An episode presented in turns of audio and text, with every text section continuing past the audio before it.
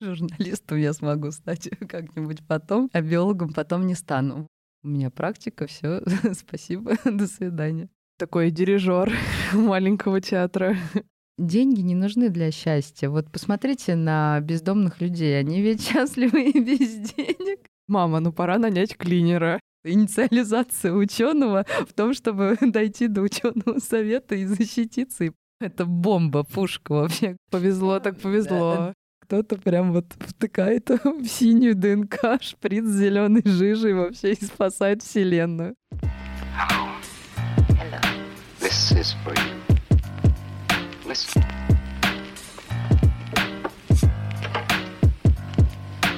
Привет-привет! Это подкаст «Ученые жены» и с вами его ведущая Катя Марчук. В каждом новом выпуске я приглашаю ученую, которая является по совместительству женой и мамой, чтобы обсудить науку как стиль жизни и поделиться секретами успешного совмещения карьеры и семьи. Немного обо мне. Я закончила географический факультет МГУ, кафедру метеорологии и климатологии. Сейчас я учусь в аспирантуре Института физики атмосферы. Я называю себя зародышем ученого. Я только постигаю все премудрости жизни в науке, и мне очень важно найти людей, которые смогут ответить ответить на все интересующие меня вопросы. Подобные вопросы, я уверена, интересуют не только меня, но и всех молодых людей, которые только начинают свой путь в науке.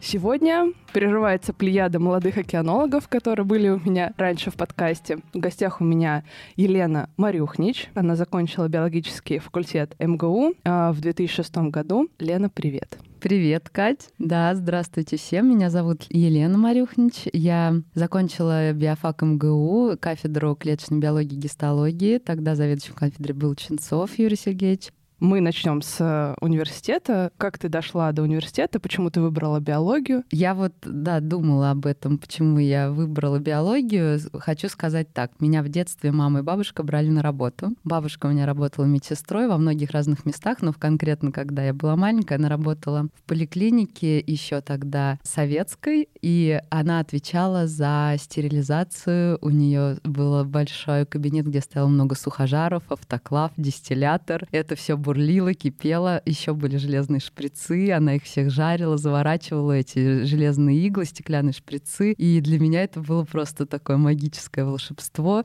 причем она была очень дисциплинирована, и есть и вот эта дисциплина, вот чтобы все было по протоколу, чтобы все было чисто, у нее никогда не было никаких осечек, и я вообще с большими глазами там сидела, наблюдала вот эти все запахи от сухожаров вообще, от лабораторной посуды, это было, конечно, наверное, это было первое мое впечатление от того, что вот а, есть не просто, например, бумажная работа, которой моя мама занималась, а, и это, в принципе, было тоже интересно, потому что были разные там степлеры, ручки, там начинались компьютеры, вот это все. Это э, она была инженером-чертежником и сметчиком, и мама, и я видела, как они чертят, это тоже было очень увлекательно, но вот на контрасте то, что было у бабушки, там прям в ее мини-лаборатории, меня очень заинтересовало. Потом, на самом деле, у меня прям был инсайт инсайт, когда я поняла, что вообще биология — это то, чем мне очень хочется заниматься. Это был, вот не могу вспомнить, шестой или седьмой класс у нас начиналась биология млекопитающих, и вот, значит, круги кровообращения. И, видимо, там вначале были рыбы, потом были рептилии, птицы, и вот млекопитающие, вот этот второй круг, который очень тяжелый, его там все со скрипом пытались понять. Мне кажется, меня в классе осенило. Значит, я сидела и никак не могла понять, почему так тяжело, и, и что-то не сходится, и я стала рисовать, и тут у меня вот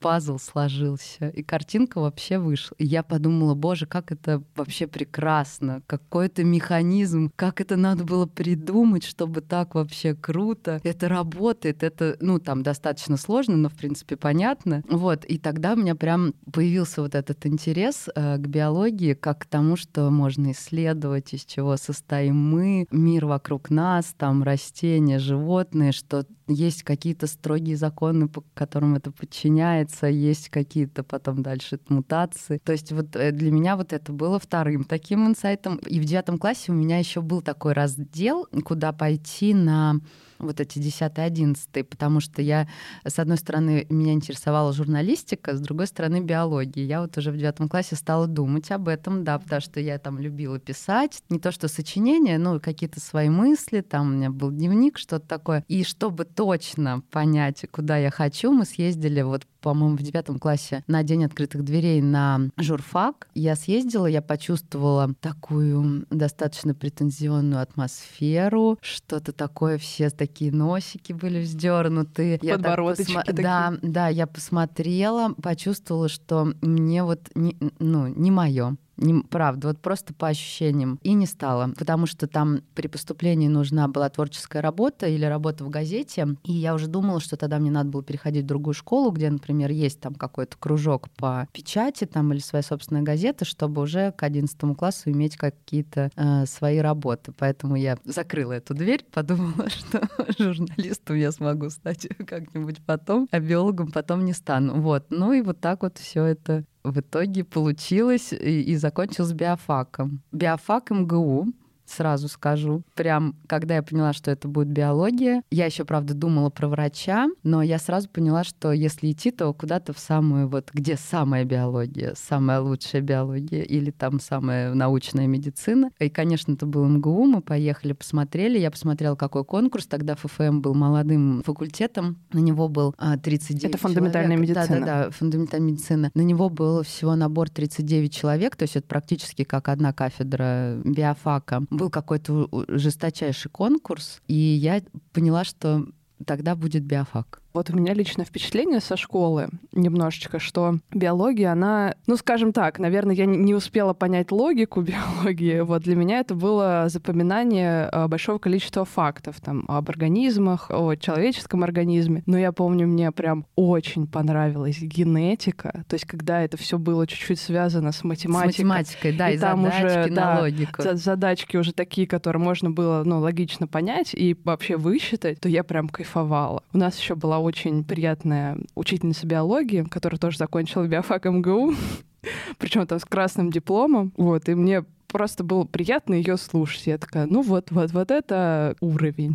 Да, да, это очень важно от учителя, конечно. И вот эта логика, на самом деле, она во всем прослеживается для меня. То есть, если я понимаю, как это устроено, вот особенно вот генетика угу. тоже, когда ты так оп, и ты понимаешь, как это все можно посчитать, по, прям потрогать, покрутить, то это да, это прям, ой, у меня получилось, и это очень здорово. А какие у тебя были впечатления первые об э, биологическом факультете? Придя на первый курс, сразу поняла, что у нас примерно 90% людей из трех школ э, московских, которые готовят туда. Примерно еще там процентов 10 э, Твоя школа была в этом списке? Нет, нет, я из Подмосковья, и как бы я уже на тот момент подумала, что если бы я знала, то может, после девятого надо было бы переходить в такую школу, потому что у них был такой высокий уровень, у них первый курс весь наш. Я сидела, значит, открыв рот, все слушала, мне было все интересно. Я учебник Ченцова не видела, в руках не держала. Моя подружка из этой школы, ну вот с которой мы познакомились uh-huh. на биофаке, подружились, она говорит, мы по нему учились 10-11 класс. Ну, то есть, как бы для uh-huh. нее первый, первый курс это было повторение. Вот, то есть уровень, как бы я сразу почувствовала. Где-то 8% олимпиадников было, и все остальные вот это случайные, кто там вот залетел. такой заинтересованный, залетел, да. Круто, ощущение, что все свои, очень теплая атмосфера. Вот на самом деле по атмосфере, да, то, что я почувствовала на журфаке, потом я была на химфаке, это было здорово, что занятия по химии происходят на химфаке, там на химических практикумах, и это тоже такой вот, ну, уровень образования, что физику у тебя ведут. Физики? Фи физики, да, философию философы, и вот химию мы вообще ходили на химфак, и уже даже по сравнению с химфаком другая атмосфера у нас была. Теплая, дружелюбная, и атмосфера такой вот, ну, науки, вот это угу. прям такой старый Чистой там науки, да стулья, вот эти парты дубовые еще. Угу. То есть я, по-моему, сейчас уже там все ремонтируют и демонтируют. Я застала еще вот эти вот старые все аудитории, и этот дух науки, да, очень классно. Я знаю, что на биологическом факультете есть кафедры полевые да. и не полевые. Угу. Вот ты выбрала какую кафедру? А я вот не знаю, как тебе ответить на этот вопрос. А, наверное, это у нас, естественно, были практикумы первые три года обязательные были очень классные. По-моему, наша кафедра не относится к полевым, потому что, может быть, полевые — это второе отделение. Вот кто занимается беспозвоночными, а, растениями, там, позвоночными, вот эти вот, угу. они, по-моему, так, может быть, и называются полевые. А первое отделение это? А первое отделение, оно называется там физиолого-биохимическое. Там угу. четыре кафедры, которые относятся к биохимическим, кафедры биохимии, биоорганической химии вируса и молекулярной биологии. И Э, все остальные физиологические, но там вот прям широкий спектр. То есть ты ездила на ББС? Я ездила на ЗБС, ездила на ББС. Еще у нас была практика в Пущино, тоже интересно, потому что такой наукоград отдельно где-то, и там тоже классные лаборатории, какие-то практикумы. И для меня тоже это было удивительно, что есть где-то куда-то можно уехать, а там такой прям наука кипит. А про полевые практики я вообще, это был подарок. Я тот человек, который с детства знает, что он любит природу, любит ходить в походы, но никогда в походы не ходил к сожалению. Тогда откуда это знание вот, появилось? Вот просто мне всегда хотелось с палатками, что-то такое. У нас, к сожалению, в школе там мы не ходили на такие выездные. Многие школьники ходят э, там в походы хотя бы на, на ночь там с палатками. У нас не было. А тут вот ты приезжаешь и понимаешь, что вот оно, э, ты нашла свое сокровище. Очень было здорово. И на Звенигородской станции, и на ББС вообще это была такая просто неземная красота. Отрыв там еще не было никакой связи, ни телефона. Я посылала телеграмму маму, родителям, что мы добрались. Это тоже был как вот прям настоящая полевая практика. Не, не долетишь туда, не, не дозвонишься. Тоже такой сплоченный коллектив. Все заняты своим делом. У тебя, с одной стороны, какая-то небольшая научная работа, с другой стороны, у тебя вот этот вот мир перед глазами день и ночь. И вообще я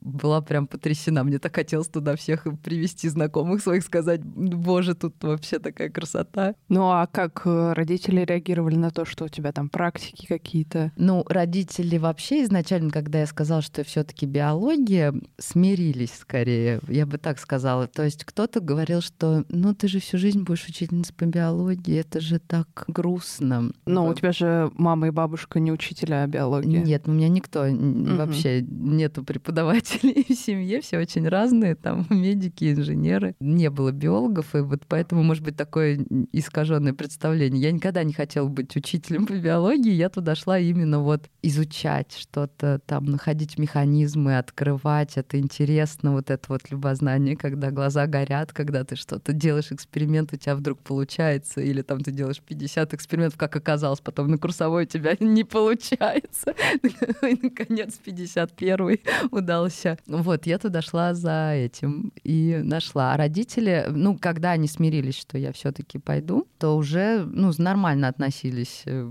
к практикам. Ну, в Звенигороде это совсем рядом, это можно было там на выходные доехать домой. А на ББС, ну, как бы тоже тут у меня практика, все, спасибо, до свидания. Ну, то есть это на ну, самом деле тоже связи, был круто да. отрыв, потому что там, в принципе, школьник, он живет практически все время дома, а тут он вдруг раз быстренько становится студентом и быстренько оп.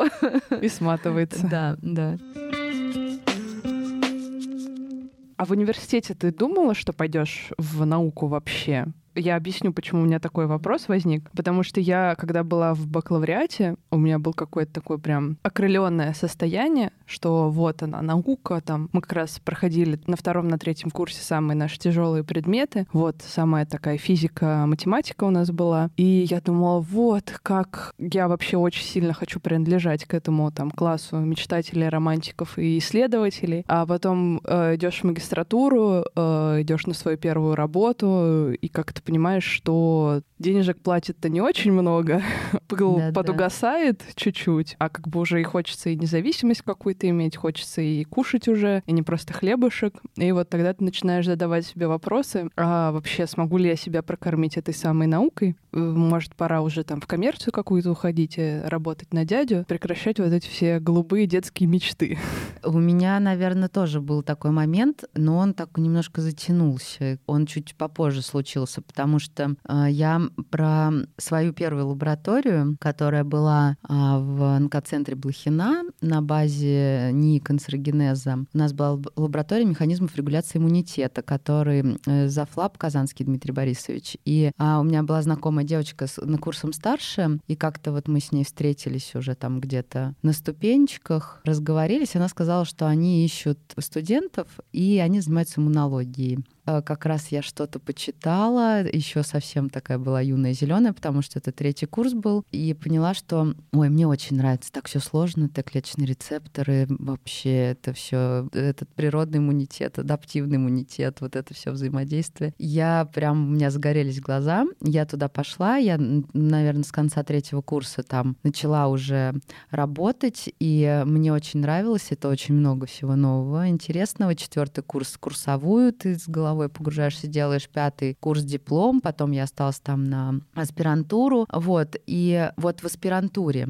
меня догнало. Даже вот как раз я закончила, потому что у меня был специалитет, у меня было 5, 5 лет, и потом сразу я осталась на, в этой лаборатории, устроилась и пошла в аспирантуру. И вот, вот тут я уже поняла, что надо что-то... Я не хотела совсем бросать, а где-то там искала подработки, параллельно работала. Получается, что тоже, так как в лаборатории много было всего дел, то кроме, помимо моей работы, вот тематики аспирантской, все равно я приходила, что-то делала, и получается, что своей темой прям одно время мало занималась. Я поняла, что надо возвращаться. А потом просто я вышла замуж, у меня случился декрет, Угу. И вот как-то... Во я... время аспирантуры? Я даже уже, по-моему, уже больше лет прошло, потому что я в одиннадцатом году родила первую дочку, а аспирантура-то три года длится, то есть я ее отходила в нее, отзанималась, дала все экзамены, но я не защитилась как-то у меня тут даже был такой вопрос не финансовый, а вот именно, что я хотела защититься, но вот я поняла, что это не хватило. Я уже на самом деле в первый декрет ушла, так типа, чтобы перебивочка, тут что-то не получается. Вот. Сменим вектор. Да, да, да, да, вот это реально было, потому что я очень хотела, естественно, вот надо защищаться до рождения первого ребенка, как, в принципе, все девчонки делают, они как бы перед родами, вот последние там месяцы, они как раз защищаются и спокойно там в декрете немножечко отдыхают от этого всего. Вот, а у меня получилось, что я как-то повязала в своей теме, я поняла, что никуда не двигаюсь, мне надо сменить. Вот э, в итоге получилось, что я забеременела, и прям я очень хотела этого, ушла. И уже из декрета я поняла, что все, надо что-то менять. Я не хотела менять прям кардинально, но в итоге место работы я сменила. Как в, то время, когда ты училась в аспирантуре, было с грантами? То есть тебе вообще ничего не платили? А, э, у, у меня была вообще жутко маленькая зарплата по тем временам. Я не знаю, как я... Я еще, наверное, первые там пару лет жила с родителями. Я пыталась нащупать там вот эту свою денежную независимость финансовую, потому что гранты были, но их было немного. И вот аспирантам там совсем как бы они когда делились, там были совсем маленькие деньги. И, может быть, мне повезло, что я там достаточно получала получается, быстро. Ну, в смысле, повезло в плане, что я как-то вот начала этот вопрос думать, думать, но потом я познакомилась с своим первым мужем, и мы поженились, и как-то у него было более-менее стабильно, и как бы я в этом плане на него опиралась. То есть большая часть расходов э, семейных была на нем. Потому что я вот тут думала, что если бы я была одна, то прям, да, было очень тяжело. У нас были какие-то смешные... У меня была зарплата 6 тысяч рублей в месяц, у него была зарплата 66 тысяч в месяц. Вот вообще это было просто при том, что, ну, как бы, вот мы вечером встречались на кухне, как бы он целый день работал, я целый день работала, и все вроде такие, ну, как бы... Усталые. Э, адекватные, все равные, но при этом почему-то зарплата в 10 раз меньше. Да, это был момент такой. А как научный руководитель или старшие коллеги в лаборатории, в которой ты проходила аспирантуру, как они относились вот к этому денежному вопросу? В лаборатории, то есть, получается, я ушла с кафедры, угу. не осталась после пятого курса, как я закончила биофак, между прочим, с красным дипломом. Я ушла как раз вот в свою лабораторию, в которой я уже там пару лет работала и продолжала по-разному. Естественно, что все взрослые ребята, есть несколько человек просто уехало после э, диссерапии. В смысле, за границу? Да, да, работать, потому что понимали, что, ну, как бы это был тогда вот эти вот до, ну, до десятого года, и было прям как-то и с грантами не очень много было, как-то было угу. тяжеловато. Кто-то, кто еще вот совсем такой, ну, уже пожилые, кто с советских времен занимается, для них, я так понимаю, что эти времена, может быть, даже были более стабильные, чем вот 90 90-е, когда угу. вообще там, по-моему, не было зарплаты, и даже это было вот там грант можно было выиграть и какую-то еще надбавку получать. Вот, но у нас еще у э, шефа было очень интересное отношение к деньгам. Он говорил, что деньги не нужны для счастья. Вот посмотрите на бездомных людей, они ведь счастливы и без денег. То есть понижал планку, да? Да, да, но мне кажется, что, может быть, это был как раз какой-то психологический ход, чтобы не разбегались быстро из лаборатории, потому что, да, сейчас, конечно, конечно, другая ситуация, у них тоже много грантов хорошие, так понимаю, что там зарплаты прям, ну, совсем другие и более достойные. Но на тот момент, да, я помню, что мне было как-то очень... Э, это же вот все подруги с разных и университетов, и институтов, из разных, ну, отраслей и профессий не начинают. Э, там, а я получила там 40 тысяч, поехала куда-то, да, и я, и я такая... Так, очень рада за вас.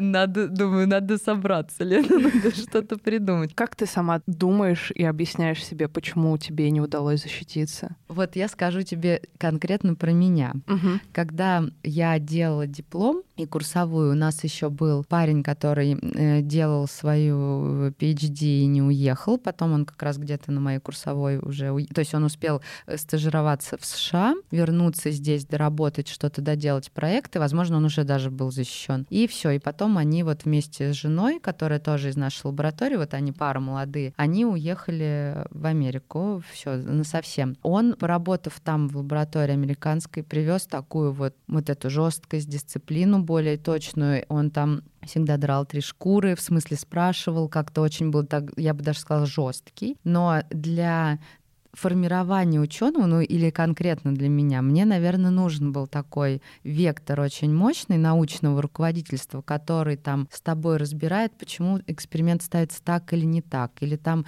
дает тебе задание почитать на эту тему, чтобы понять, куда двигаться дальше. Вот мне прям это было важно. А потом так случилось, что вот как раз он уехал, и девчонка на курс меня старше, которая мне до этого помогала, у нее она осталась на аспирантуру как раз тоже у нас, но у нее тоже было, она осталась одна, получается, без вот помощи такой вот старшего товарища, ну микрошеф вообще это называется uh-huh. в лабе. Вот, и она тоже полностью погрузилась в свой диссер, и я вообще осталась одна, ну с нашим шефом, который такой это просто как вот, э, ну глыба. Летящий. Нет? Нет, он мог помочь с идеей идеи, но конкретно там с разбором эксперимента или более такие технические, очень широкими мазками. Ну там вот иди там почитай еще что-нибудь. Вот так. И мне вот не хватило. Я на самом деле прям конкретно понимаю, что вот, вот эти вот последние... У меня получилось 5 лет в аспирантуре с 6 по 11 год. И вот, наверное, первые 2-3 года я вот прям как-то взбивала, как лягушка, это сливки в масло. А потом я прям вот вообще поняла, что я не справляюсь. Гораздо позже я услышала супер идею, что в любое дело надо идти вдвоем, потому что это гораздо легче, и эта коммуникация у тебя есть вообще. Отдача, да. Отда... Да, да, да. Даже если вы на равных, то вы можете дискутировать, обсуждать. Это очень важно. Когда ты один варишься, и там есть шеф, который тебе там немножко помогает. Он очень хорошо помогал, когда у тебя уже готовая работа. Подформатировать, вычитать текст, там поставить акценты логические. То есть это вот как в плане вот, вот этого помощи научной научного руководителя, это бесценно. Но вот когда у тебя вот эта мелкая просто рутинная работа, когда тебе надо продумать, сделать, там договориться, а мы не делаем вестерны, что делать? У меня просто там закатывались глаза, и я даже не могла подумать, что надо было подняться там на три этажа и вообще договориться с ребятами. Ну, то есть как-то, э, чтобы был просто коллаборация какая-то там за статью и что-то такое. То есть, получается, не хватало какого-то промежуточного звена между да, тобой и научным да, руководителем. Да, и может быть конкретно в моем случае это просто особенность особенности, не знаю, там, характера моего, личности, потому что... Нет, это уже, вот насколько я понимаю, это такая закономерность, то есть когда оставляют э, аспиранта немножко наедине с собой. Сам, с собой. Моя подруга, которая потом в итоге уехала из лаборатории, она дожала PhD, ну вот в нашей лабе, угу. но она просто прям... Танк. Да, да, да. Она вот прям сама, и она тоже стала очень жесткой, потому что вот ей никто не может помочь, она там вся вот, ну, не понимает, куда двигаться. В итоге она сделала она, конечно, ну вот справилась с этим, вот она победила и защитилась. А потом, когда у тебя уже дети, на самом деле вот можно еще, у меня тоже есть примеры знакомых, кто с детьми, но я не теряю надежды, у меня трое детей. Возможно, они подрастут еще там через несколько лет.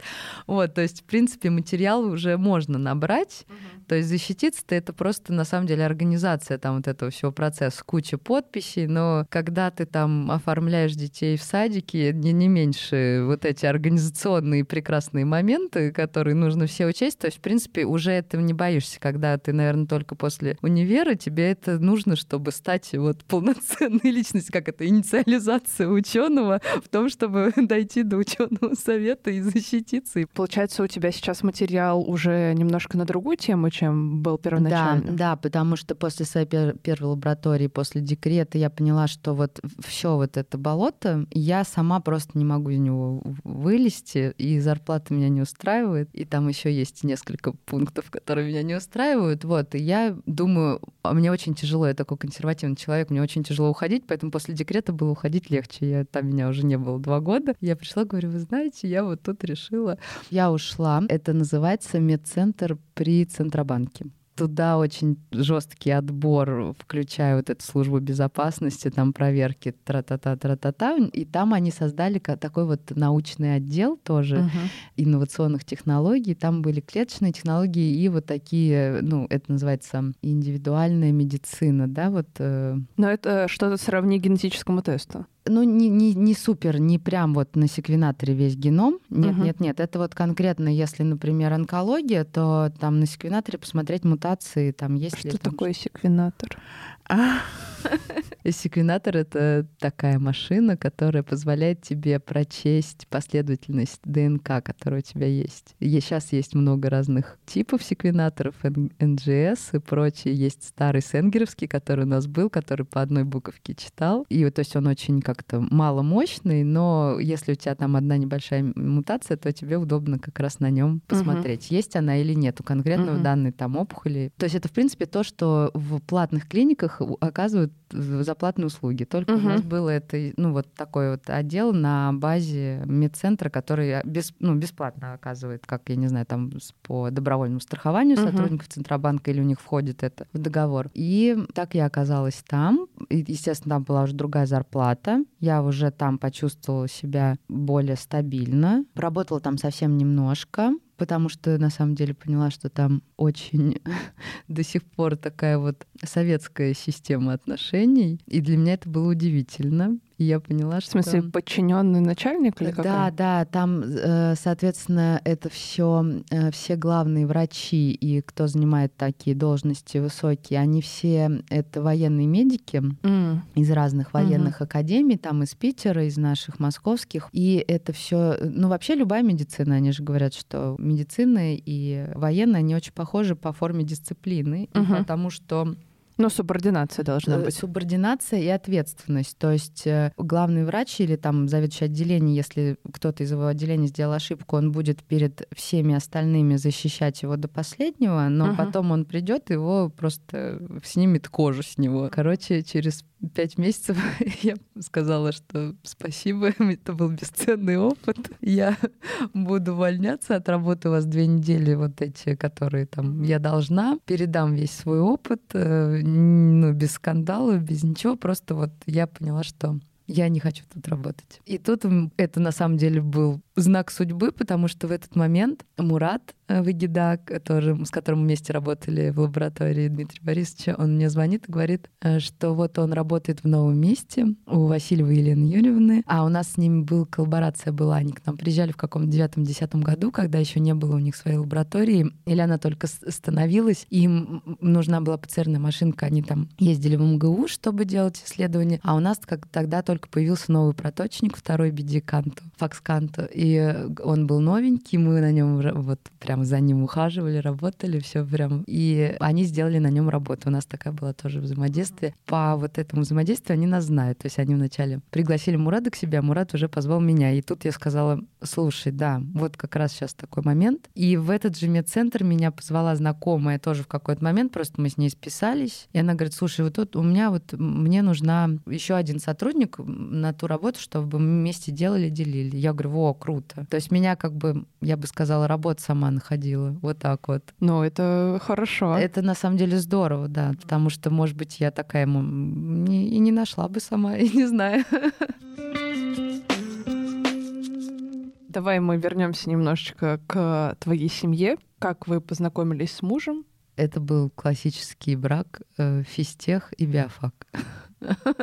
Познакомились мы на просторах. Физтех, ну то есть не мехмат. А, Нет, мехмат, Классический кстати, мехмат или физфак э, плюс какой-нибудь биофак, естественно, геофак. научно. Вот я, кстати, про это не слышала, но я очень много слышала конкретно про физтех. Во-первых, у физтеха они же там в Долгопрудном, и там Мгм. вообще одни мальчики. Они немножко такие дикие. Да у нас такие же дикие на мехмате А, на физфаке Да, есть. может быть, может быть, но там это еще территориально удалено, э, поэтому, возможно. А потом у них есть биофизики, и которые то ли к нам ездят э, на биофак, то есть обычно это вот такой способ знакомства, то Мгм. ли к ним едут преподаватели или какие-то у них взаимодействия есть. Вот, и таким образом знакомиться. Поэтому я узнала об этом, это было очень смешно, что это на самом деле один из самых тоже распространенных пар в физтех и там, естественно, научный факультет. Вот, а мы совершенно случайно познакомились вообще в интернете тоже. Это очень... Тогда еще был этот супер сайт знаком с дамочка. Он был очень классный, потому что там было не просто, как сейчас, Тиндер, нравится, не нравится. Там были игры, а, которые позволяли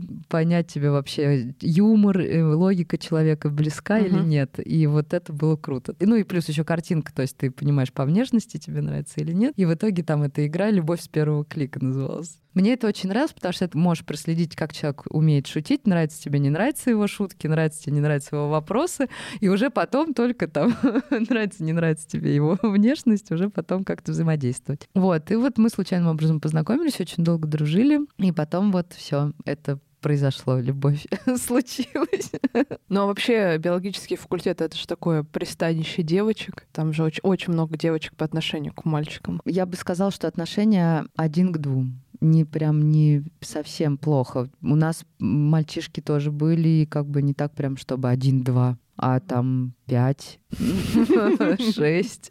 Вот, то есть, ну, на биофаке между своими ребятами были, конечно, тоже. Я даже так понимаю, что большой процент, между прочим. Через сколько после рождения первого ребенка ты вышла на работу? Вот как раз через два года, потому что я поняла, что я засиделась дома. Это тоже к вопросу насчет, должен ли ученый отдавать всего себя науке. Так же, как должна ли женщина отдавать себя всю дому, мужу и детям. Вот для меня это точно нет, потому что мне не, не раз такое слышала, что и- чем-то одним заниматься тяжело, все равно, ну, в конечном итоге выгораешь. Поэтому всегда должно быть соотношение вот семья, работа, хобби, что-то такое, потому что мир многогранен, если ты вперишься в одну точку, то ты не заметишь все остальные точки. И эта точка тебя замылится, а ты даже не поймешь этого. А когда у тебя хотя бы несколько точек во внимании, то ты понимаешь, вот что-то вот здесь замылилось. Мгм. Может быть, надо туда или туда, или туда, да, может быть сложнее. Ну, в общем, расширять свой мир. Да, да, на самом деле я вот так думаю, да. Ну вот два года ребенку было, это же еще не отдать в детский Им садик. отдать. У меня Отдать. Танюшка, она была очень маленькой, очень хорошее качество ученого, любознательной. Она не боялась вот нового. Бывают совсем маленькие детки, которые, если что-то новое, то это вообще сразу нет. Или Мгм. там опасно. Она шла к зубному с удовольствием и смехом, и потому что зубной после первого раза нам подарили целый набор от этих всех одноразовых вот пылесосов, там насадок, перчаток, еще какие-то там штуки. Мы дома играли, и вообще... Не, где-то в два с половиной, на самом деле, я вышла. Я просто в два стала задумываться,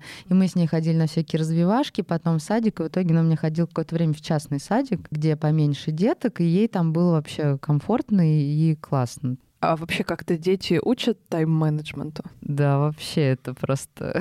это бомба, пушка вообще. Кто не знает, что ему делать с тайм-менеджментом. Мы даже хотели такой стартап с подружкой. У меня, значит, трое, у нее одна. И мы... Одалживать своих детей? Э, Нет, это делать квест. Значит, ты приводишь людей, которые не знают вообще, что такое дисциплина, или просто, не знаю, аттракцион. Представь себе, что у тебя есть дети. Можно в свою же квартиру, ну, чтобы дети чувствовали себя в своей обстановке. То есть ты оставляешь их и закрываешь, и они должны тебе отдать, например, то есть через пять часов они должны вернуть, отдать квартиру в том же состоянии, в котором она была, и детей, чтобы они были накормлены, там положены днем спать, и по- пописаны, покаканы, ну и Мгм. прочее. Вот-вот. И, короче, потому что это на самом деле, да, дети очень сильно учат. Даже начиная с того, что ребенку очень важен режим, Мгм. для вообще сохранности нервной системы. И если у него будет режим, то он будет более спокойный и стабильный, и без вот э, этих. Поэтому ты тоже начинаешь вообще жить по режиму. Ты же, наверное, не с первым ребенком пришла вот к этому списку и к няне. Вот расскажи. Да, как, няня как у меня появилась, конечно, когда родились двойняшки, потому что а, я двойняшки. поняла, Повезло, так повезло. Да, что это вообще тяжело, потому что есть старшая дочка, и все работают, и тоже надо как-то справляться. А еще двойняшки немножко у меня э, младшая дочка такая была слабенькая, ее надо было немножечко э, докармливать вообще. Она не брала грудь, я там ее с ложки, с шприца без иглы. Короче, там было много интересных квестов, и я поняла, что мне нужна прям вот реально человек, который сможет помочь. И вот мне очень повезло волю судеб я познакомилась с няней, которая у меня с месяца детей, и вот до сих пор, вот в этом году они в школу идут, сейчас вот им 7 исполнится. Это на самом деле тоже такое большое благо, потому что найти вот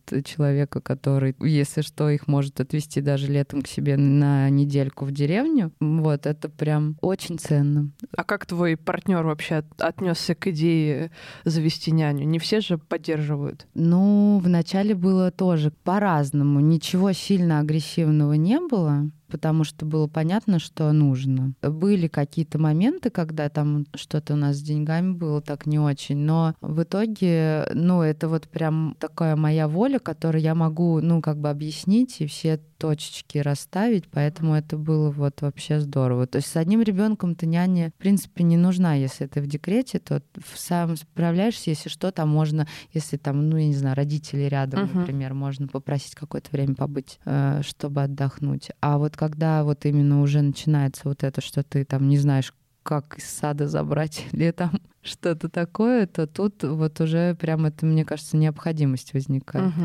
Расскажи хотя бы один свой день. Вот прям интересно, как у вас распределены роли, кто что примерно за что отвечает. Как папа вовлечен, как няня вовлечена. Начиналось с того, что когда были маленькие детки, то няня возила старшую дочку в садик и, например, забирала ее угу. и э, гуляла с детьми, пока я дома там готовила или там убиралась, что-то такое, или спала тоже, да, это вообще Но и работала или, или нет? Нет, когда совсем были маленькие, я а, не работала. Маленькие. Там угу. я, я, наверное, вышла я вообще с ними практически не уходила в декрет, ну, так скажем, официально. И если надо было что-то помочь не головой, а руками конкретно, то я прям приезжала под большие эксперименты там э, раз-два в неделю угу. или там три раза в неделю по полдня. Вот у меня няня с ними оставалась, и я делала и уезжала. То есть как бы я была задействована в проектах только как консультант руки, ну, грубо говоря. То есть это были все не, не мои статьи, не мои темы. А потом, когда я уже совсем вышла окончательно, уже и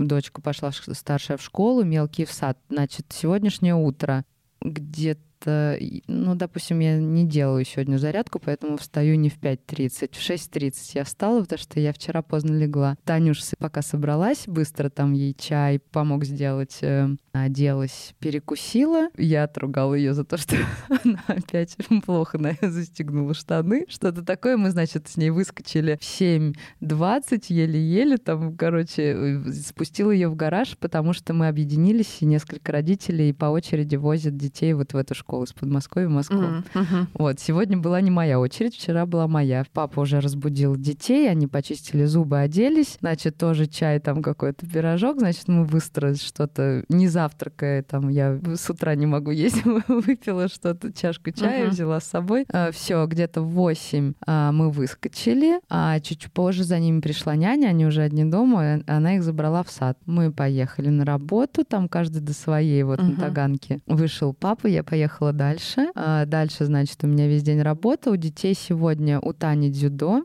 Она возвращается уже сама. До этого мы менялись. Кто-то заберет в городе. То есть она возвращается со школы сама на автобусе, идет на дзюдо. После дзюдо ее Ира забирает. И везет либо ко мне домой, либо домой к родителям, в зависимости от того, во сколько я приеду. Сегодня я приеду поздно, потому что у меня вокал. Поэтому она едет к родителям. Э, до этого у детей 16.40 английский, поэтому няня вначале едет в сад, забирает детей, отвозит их на английский, 16.40, потом забирает в 5 с дзюдо Таня везет ее к родителям. В это время я на работе. Вот, все. Потом, значит, детей с английского в 6 забирает дедушка, который же к этому времени освободился, везет их домой, где их уже ждет Таня. Там они ждут бабушку. Бабушка с работы в Москве возвращается около, ну, восьми, допустим. Вот, и они либо уже успевают поужинать, либо там занимаются своими делами. Может быть, делают, вот они тут замутили поделки на день космонавтики или там уроки или еще что-то. Я, у меня с 6 до 8 вокал, я бегом еду домой, где-то полдесятого их всех забираю. Мы приезжаем, я их высаживаю у подъезда, чтобы они побыстрее пошли разделись, сама заезжаю в гараж, ну или я, или папа. Угу.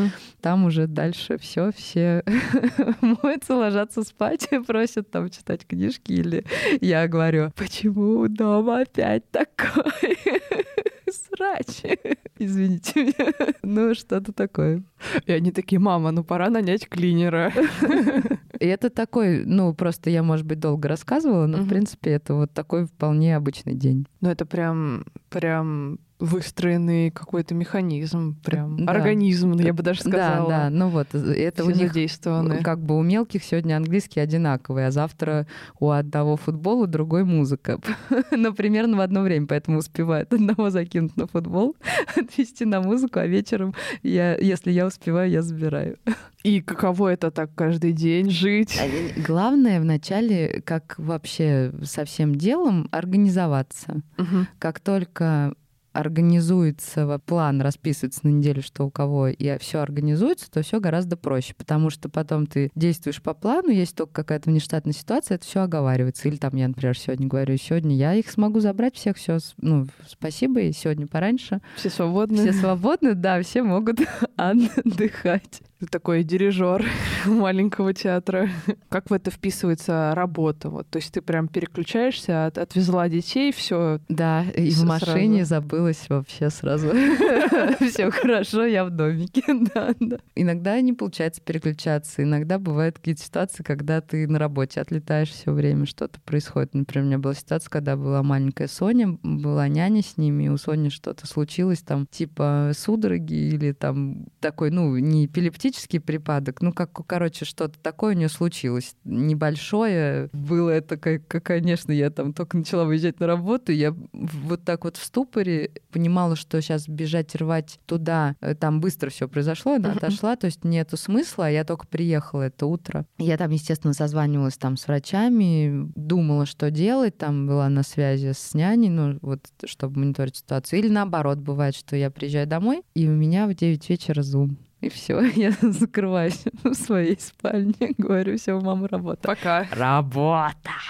А как в пандемии ты выживала? Э, начался ковид, все сели дома, а у нас открылось на базе больницы, где я сейчас работаю, отделение, как раз э, научный отдел, который занимался изучением ковида. Конкретно изучением у нас не было возможности, потому что э, это медицинское учреждение, оно имеет право только на никаких там живого вируса не должно быть. Это только вот в институте Гамалея, где там допуски к первой, второй группе, его уже отнесли ко второй группе. То вы какие-то последствия да, да, мы, например, угу. разрабатывали тест-систему и даже тестили тест-системы, которые вот только первые стали поступать, корейские из-за рубежа смотрели, то есть все, что можно. Искали э, выделялки, ну, системы для выделения, потому что там надо было из жидких образцов, они не все были, тоже же была резко, что вот все поставки встали, все, что на складах было, пробовали все, в том числе у нас был киаджинский какой-то набор для выделение, короче, микроорганизмов из сточных вод и кала. То есть он тоже подошел, потому что это в итоге, э, ну, жидкая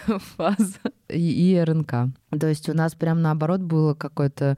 Всплеск скажу, работы. Что впле... Да, всплеск работы. Я задерживалась до 11. У меня были все эти QR-коды, пропуска. Мои дети ходили в сад, как вот в группу, куда ходят кто, mm. ми... ну, медики. У меня также работали мои родители. Короче, мы все вообще работали. И, ну, наоборот, не, не, не то, что ничего не поменялось, поменялось, что стало больше работы. Ну, на, наверное, для меня и для няни... Зато пробки исчезли. Да, вообще это было просто вообще волшебно. Я, я вспоминаю, что потом было очень тяжело возвращаться опять к пробкам. Я просто тоже в это время работала в гидромедцентре, тоже срочным синоптиком. О, класс. Вот, и поэтому я тоже ездила на такси каждый раз и удивлялась, что, ого, на Садовом кольце никто не ходит. О, боже. Расскажи, как у тебя во все это вмещается твое хобби в виде вокала? Ой, ну это у меня прям совсем чуть-чуть занимает один раз в неделю, вот так пару часов. Я начала как раз до ковида. Поорать? Нет, нет, нет, нет, совсем нет. Поорать вообще можно в лесу, даже лучше, ну, кстати, с лучшим да, эффектом. Да просто я поняла, что вот мне хочется чего-то еще. Может быть, возможно, если бы ковид начался чуть раньше, мне бы уже не хотелось ничего.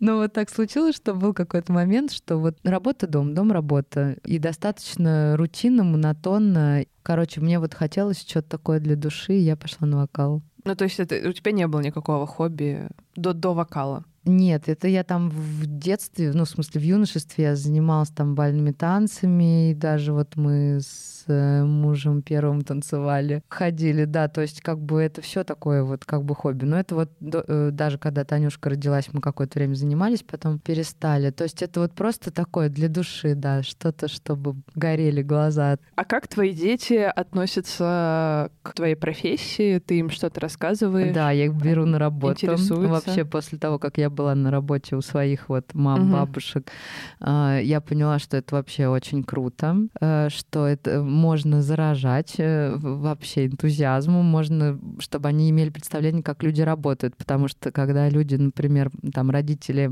айтишники, в, ну, в самом широком смысле, угу. да, то ребенку может быть сложно, он видит только компьютер и человека, который в нем просто делает, и не, ну, больше у него там нету ничего, вся вот эта работа в мозгу. А тут, когда у тебя есть пробирки, ну, в смысле, это прям вот богато, интересно, тут такие пробирочки, тут всякие. У меня старшая дочка вообще даже помогала мне, как-то мы приезжали в выходной, и она мне прям, у нас был проект, и там надо было много считать клеток, и она прям мне вот готовила такую небольшую проподготовку. Я надела ей сам маленький халат, мы нашли перчатки. Мелкие, конечно, просто пока они еще ничего такого не делают, ну вот там пипетками учились работать, но это тоже на самом деле, если ты берешь детей на работу мелких, то ты понимаешь, что ты не работаешь. То есть если ты работаешь, то это вот они сидят там с книжкой, с планшетом, с рисовалками, и если ко мне подходят, мама работает, сейчас не могу, извините. ну как бы так. Я считаю, что надо обязательно брать, если есть возможность, если это не вход по пропускам, ну детей на работу, они видят, что у тебя глаза горят, ну, если это вот эта работа, которая тебе нравится. Они видят, как другие люди взаимодействуют, как вообще там... Понятно, что они, может быть, многого не понимают. Вот это бесценно, когда человек занимается каким-то делом, ему нравится. Мне кажется, это самый главный, самый главный опыт. Да, вот. да, да, на своем примере. Да. Я вообще, когда там гуглила или на Пинтересте искала, э, ну, вводила просто в поисковике там «женщина в науке» и mm-hmm. какие-то картинки, то каким-то таким стереотипом является вот именно женщина в лаборатории черном халате и с пробиркой. Ну, слушай, это же вот эти мемы все. Э, Какая-то классика, не знаю. Да, так еще мало того, что с пробиркой. Ой, сейчас я, рас... я тебе покажу. Мем этот там, значит, такая из пластика сделана спираль ДНК с голубыми э, ага. вот этими связями. И она шприцом что-то вводит, и в очках вот этих прозрачных, в перчатках, и, значит, и подписано. Я бы никогда не пошла в молекулярную биологию, если бы знала, что я буду всю жизнь из шприца какую-то зеленую жижу вводить вводить молекулу ДНК. Ну, то есть... Мне кажется, это Ясно. просто, да-да, как это общественное мне ожидание, реальность. Ну, то есть, ну и во ну, всех этих фильмах, да, вот, которые там ученых затрагивают, там же тоже, ну, все эти приколы есть, что они там, кто-то, у кого-то очень хорошие консультанты, и они там практически ничего такого страшного не говорят, а кто-то прям вот втыкает в синюю ДНК, шприц зеленой вообще и спасает вселенную когда искала информацию о тебе в интернете, а, нашла твой профиль на Арсид. Недавно, правда, о нем узнала. На а, Оркид. Оркид, да. Недавно узнала вообще, что А. это как аналог истины, только зарубежный, и Но то, их что он же не- котируется. Да, да, их вообще есть несколько, и ты когда регистрируешься там или в статье, или тебе нужны индексы вот эти Хирши, там, Мгм. они по разным версиям, там есть Web of Science, и вот этот Orchid, он с чем-то связан тоже, то есть там такая система, мне кажется, я тоже так вот приблизительно знаю про это. И у меня... Я не занимаюсь эти- этой социальной сетью. Нет, у меня возник э, ряд вопросов э, в связи с этим. Ты, получается, в какой-то момент заполняла какую-то свою страницу на Орсит. Может быть, да, да. И ты заполняла это и включала в резюме. Или для чего, для чего ты вот это заполняла? Когда ты там подаешь заявки на разные участия в конференциях или еще что-то такое, то тебе приходится много на разных сайтах научных. В принципе, заполняешь форму, но она Мгм. достаточно простая. Там, типа, как зовут, кто ты там по специальности, есть ли степень, адрес и область интересов. И все. И ты можешь через вот этот даже сайт Orchid или Orsit, ну, Мгм. я просто его Orchid всегда называла, входить вот во все эти, в другие, э, например, на конференцию там зарегистрироваться через него или указать его, или когда ты подаешь статью, там что-то такое. То есть как бы для меня это просто рабочий материал. Какую-то супер специальную биографию или там про себя я, я не помню, чтобы я писала, но сейчас эти сайты, вот они многие подтягивают просто публикации все в одно Мгм. место твое, и тоже удобно. Ну, просто вот, например, есть же тот же Scopus, и Да. там можно регистрироваться. Вот, да, они вот и просят либо там, либо там, либо там. Так как в разных местах тебе что-то разное спрашивают, то у меня просто есть как бы и на скопе. Серьёзно? Да, да, да, для меня это просто как инструмент э, посмотреть или зарегистрироваться на каком-то научном сообществе или сайте. Просто я вот э, недавно столкнулась с тем, что хотела подать заявку на экспедицию. И там, значит, если ты там уже ученый, от тебя требуется там либо на скопусе индекс Хирша, там минимальные два. Да, да, вот я говорю, там сразу с- как вот... э, Да, либо на Ринце, то есть это вот российский, 4, по-моему, или 5. И я поняла, что, ну, Скопуса у меня там есть какие-то там две статьи, какой-то индекс Хирша, а на Ринце я начала смотреть вот это E-Library и поняла, что все мои статьи привязаны к какому-то, ну, другому профилю. Вот этим надо заниматься, да. У меня тоже были, Да. то ли была фамилия неправильно, то ли что-то там было. Вот я тоже как бы искала, возвращала. Ну, Мгм. типа, вот, вот это моя статья, да. И я такая, ого, помимо того, что мне нужно быть то-то, то-то, то-то, там, писать статьи, там, Да. выступать на конференциях, ездить в экспедиции, собирать материал, еще и нужно вести как бы свою социальную сеть, скажем Но так, я бы больше сказала, статьями. ResearchGate на это больше претендует, вот как социальная сеть, потому что он мне все время присылает какие-то уведомления, а прокомментируйте вот это, а отреагируйте на это. Вот я этим не занимаюсь совсем. Мгм. А в принципе, я так понимаю, что можно сидеть там реально статьи, которые схожи с твоей, ты можешь тоже там их смотреть, как-то отвечать, ну не рецензировать, а реагировать, там Мгм. комментировать, связываться с авторами. То есть, с одной стороны, это полезный инструмент, с другой стороны, как очередная социальная сеть, это жрет кучу времени, поэтому тут ты выбираешь, что у тебя в приоритете. Я вот эти все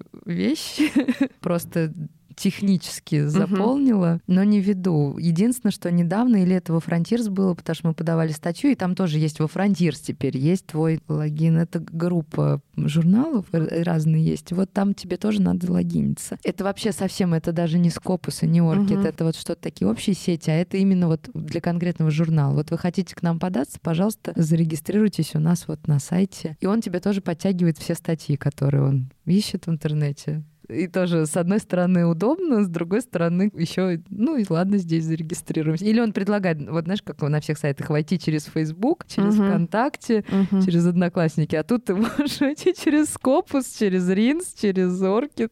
Мне кажется, это одно. Я просто вот, э, как у меня есть две работы, одна в аспирантуре и одна и еще одна. Вот я прихожу в ЦМИ, может быть, ты слышала, МГУ, Центр морских исследований. М-м. Я прихожу на работу и сразу включаю Телеграм, WhatsApp и э, ВКонтакте. И во всех мессенджерах мне пишут по работе и какие-то Ну да, уточнения. да, понятно. И, в общем, это взрывает мозг, потому что у тебя очень много информации Да. и очень много источников. Да.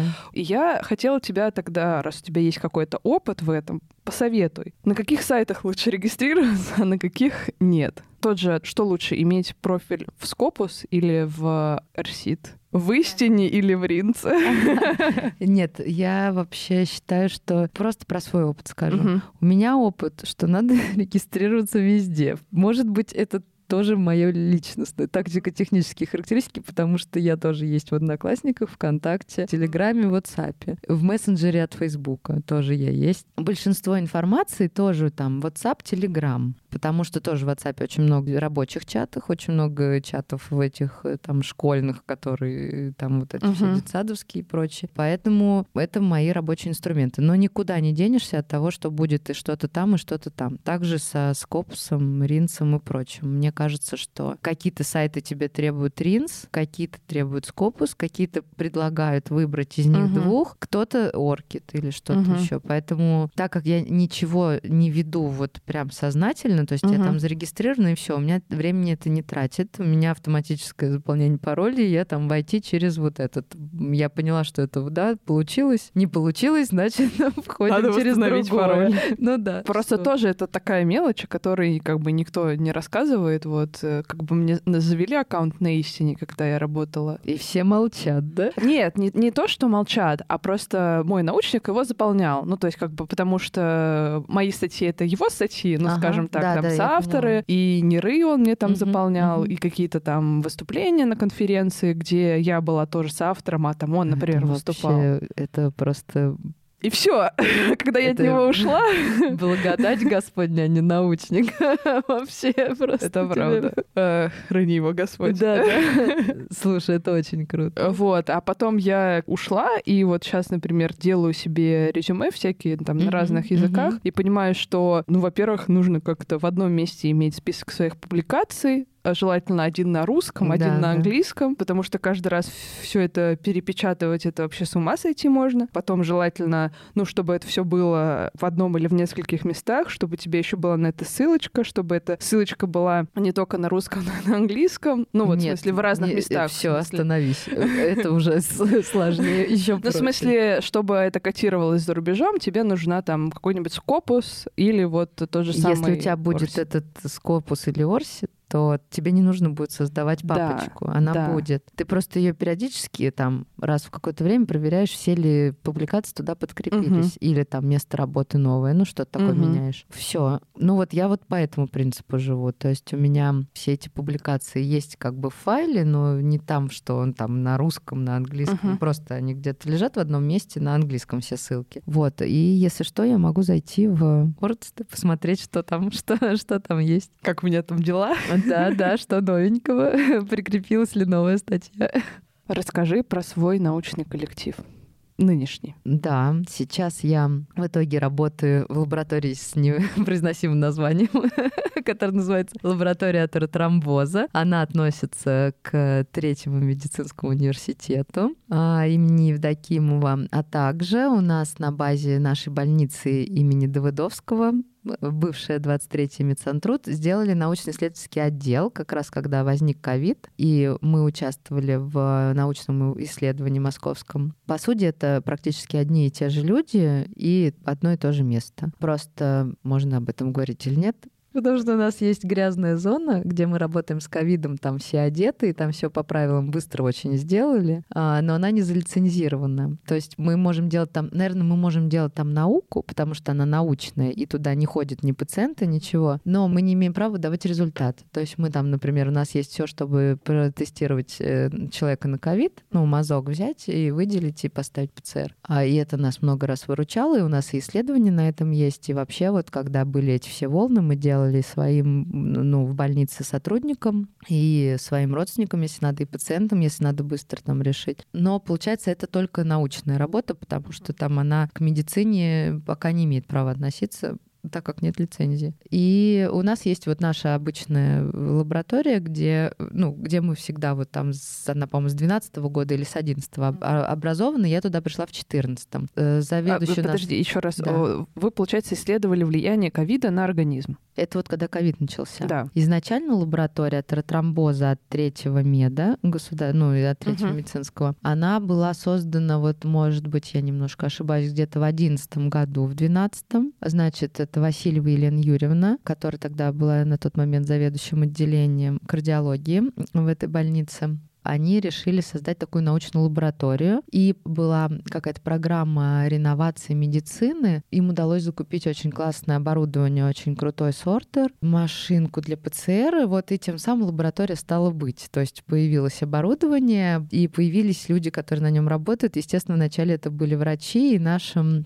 коллабораторы, значит, из NIH, потому что у Елены Юрьевны есть э, давний ее коллаборатор Маргольс Леонид Борисович, у которого лаборатория в NIH в Бетезде, в Вашингтоне. И у нас прям была даже такие вот как бы коллаборации, стажировки. Uh-huh. К нам приезжали его сотрудники, работали, и э, мы приезжали к ним. Uh-huh. Была интересная идея, вплоть до того, чтобы там было практически одинаковое оборудование, чтобы были схожие, ну, можно было сравнивать там эксперименты, отработки, методики методики. Но так как у нас база больниц, вот почему я об этом говорю, это важно, что мы можем биоматериал, вот прям вот он свежий взять. Угу. Это может быть кровь, да, пациентов и разных там больных, и контрольной группы. Это может быть, например, атеросклеротическая бляшка, которая э, стабильная, нестабильная, там разорвавшаяся, не разорвавшаяся, и тоже можно на этом исследовать. У нас в этой лаборатории была выращена культура как раз бляшек, когда она же округлой формы вытянута, ее можно порезать как колбасу на кольца, на кольцевидные структуры, посадить посадить на коллагеновые плотики, матрасики и посмотреть, например, выживаемость клеток или там накапать еще что-то, посмотреть интересное. То есть лаборатория занимается вообще проблемами, почему вдруг случается тромб, разрывается бляшка или что-то такое. Потому что бывают стабильные бляшки, человек с ними живет всю жизнь, а бывают нестабильные, которые внезапно разрываются. Это угу. может быть практически в любом возрасте, и что тогда происходит. Какие-то иммунные механизмы, естественно, все вот э, моменты возникновения атеросклероза. И был было большое изучение. Вначале ребята изучали какие-то имму- иммунные как раз механизмы, что может движить этим. Изучали вирусы герпеса, как на это все действует. Изучали, естественно, разными методами. То есть это был и ПЦР для определения вирусов герпеса, и проточник, чтобы посмотреть клетки, какие попадают в бляшку, какие там Т-клетки или какие там макрофаги, пенистые. То есть вот, вот эта вся кухня.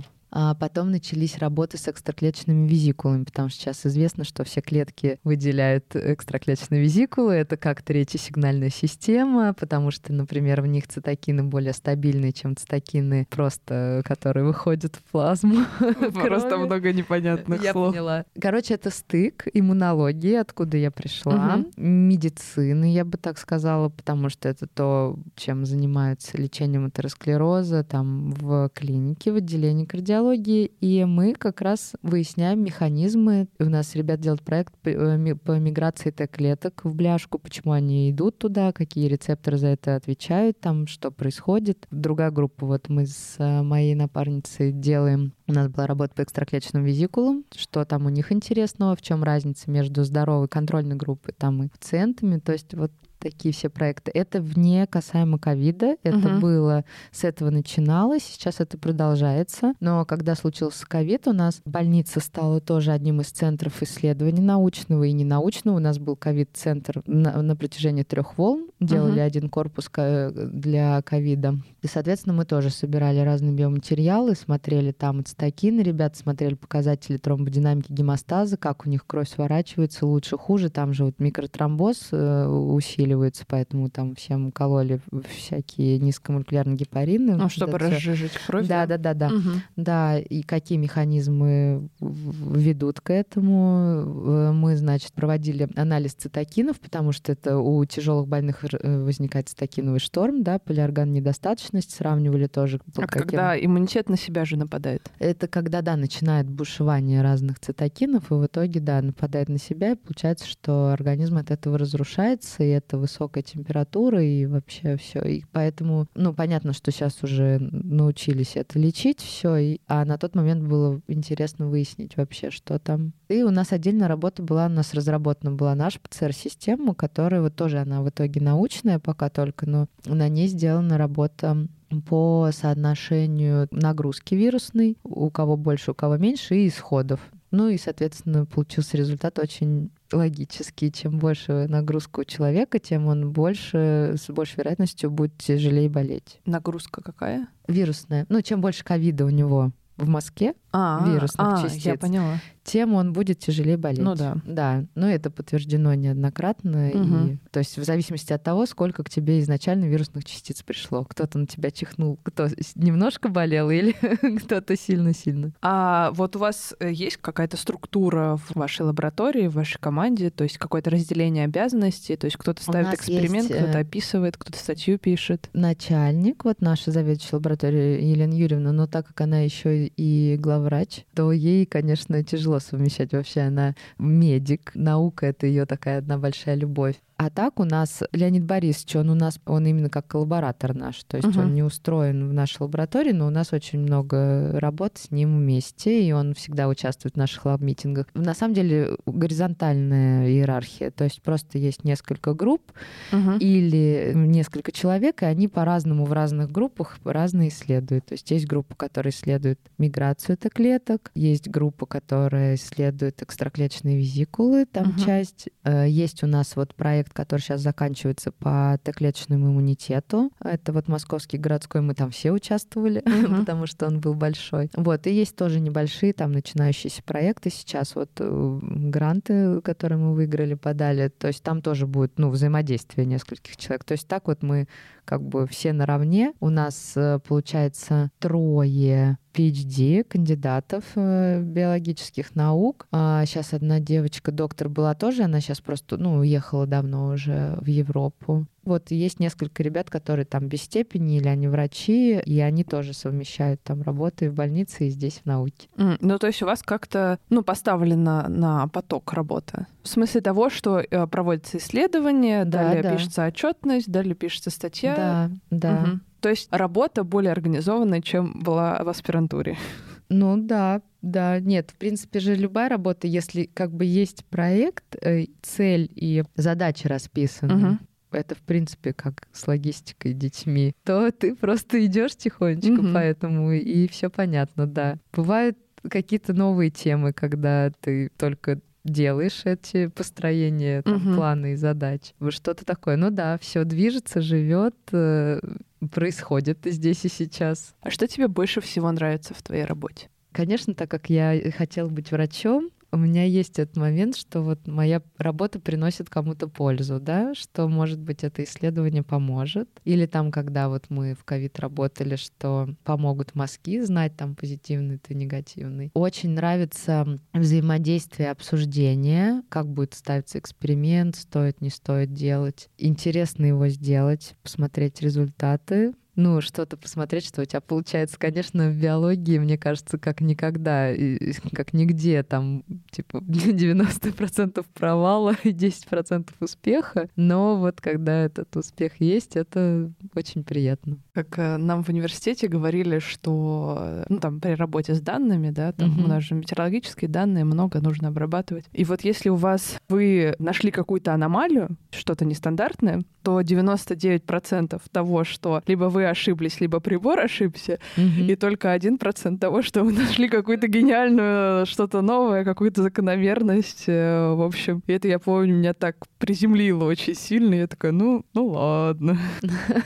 Ну, э, с одной стороны, приземлила, а с другой стороны, показала, что нужно очень много перепроверять, прежде чем идти с э, каким-то вот громким высказыванием. На этой позитивной ноте у нас будет последний блиц. Наука, профессия или призвание? Ну, конечно, призвание, мне кажется. Оставаться на кафедре или идти работать в коммерцию? В коммерцию? Ну, или в институт исследовательский. Для меня в институт исследовательский. Биология или химия? Биология. Экспедиция или лаборатория? Ох ты! Бинго. Как это? Ничья. Слушай, ну, я никогда не была в экспедиции. Я бы хотела вообще очень попробовать, что это на несколько месяцев куда-то вообще э, забуриться и там собирать и наблюдать. И тогда бы я тебе сказала, потому что вначале я скажу экспедиция. Мама или ученый? Ну, тоже мама уч ученая, мама наверное, все-таки скорее мама, потому что если стоит вот, знаешь, как это вопрос ценности, если угу. какой-то стоит момент, то если все в порядке дома, то я могу там на работе задержаться, там еще что-то такое, но если что-то там не в порядке, то вообще все, до свидания, извините, я не могу. Я не с вами. Да, да. Спасибо тебе, что пришла сегодня, несмотря на свою первоначальную неуверенность. Она никуда не делась, на самом деле. Я просто ее проглотила поглубже. Но ты рассказывала довольно уверенно. Мне и слушателям было очень интересно твой личный опыт, твой путь э, в науке и в материнстве это твой опыт, и он как-никак ценен. Да, в первую очередь спасибо, для тебя, но нам спасибо. было интересно послушать. Да, да. Друзья, не забудьте поддержать Лену в комментариях, поставить оценку подкасту на тех платформах, на которых вы нас слушаете. С вами была Катя Марчук и подкаст «Ученые жены». Всем пока-пока. Спасибо, пока.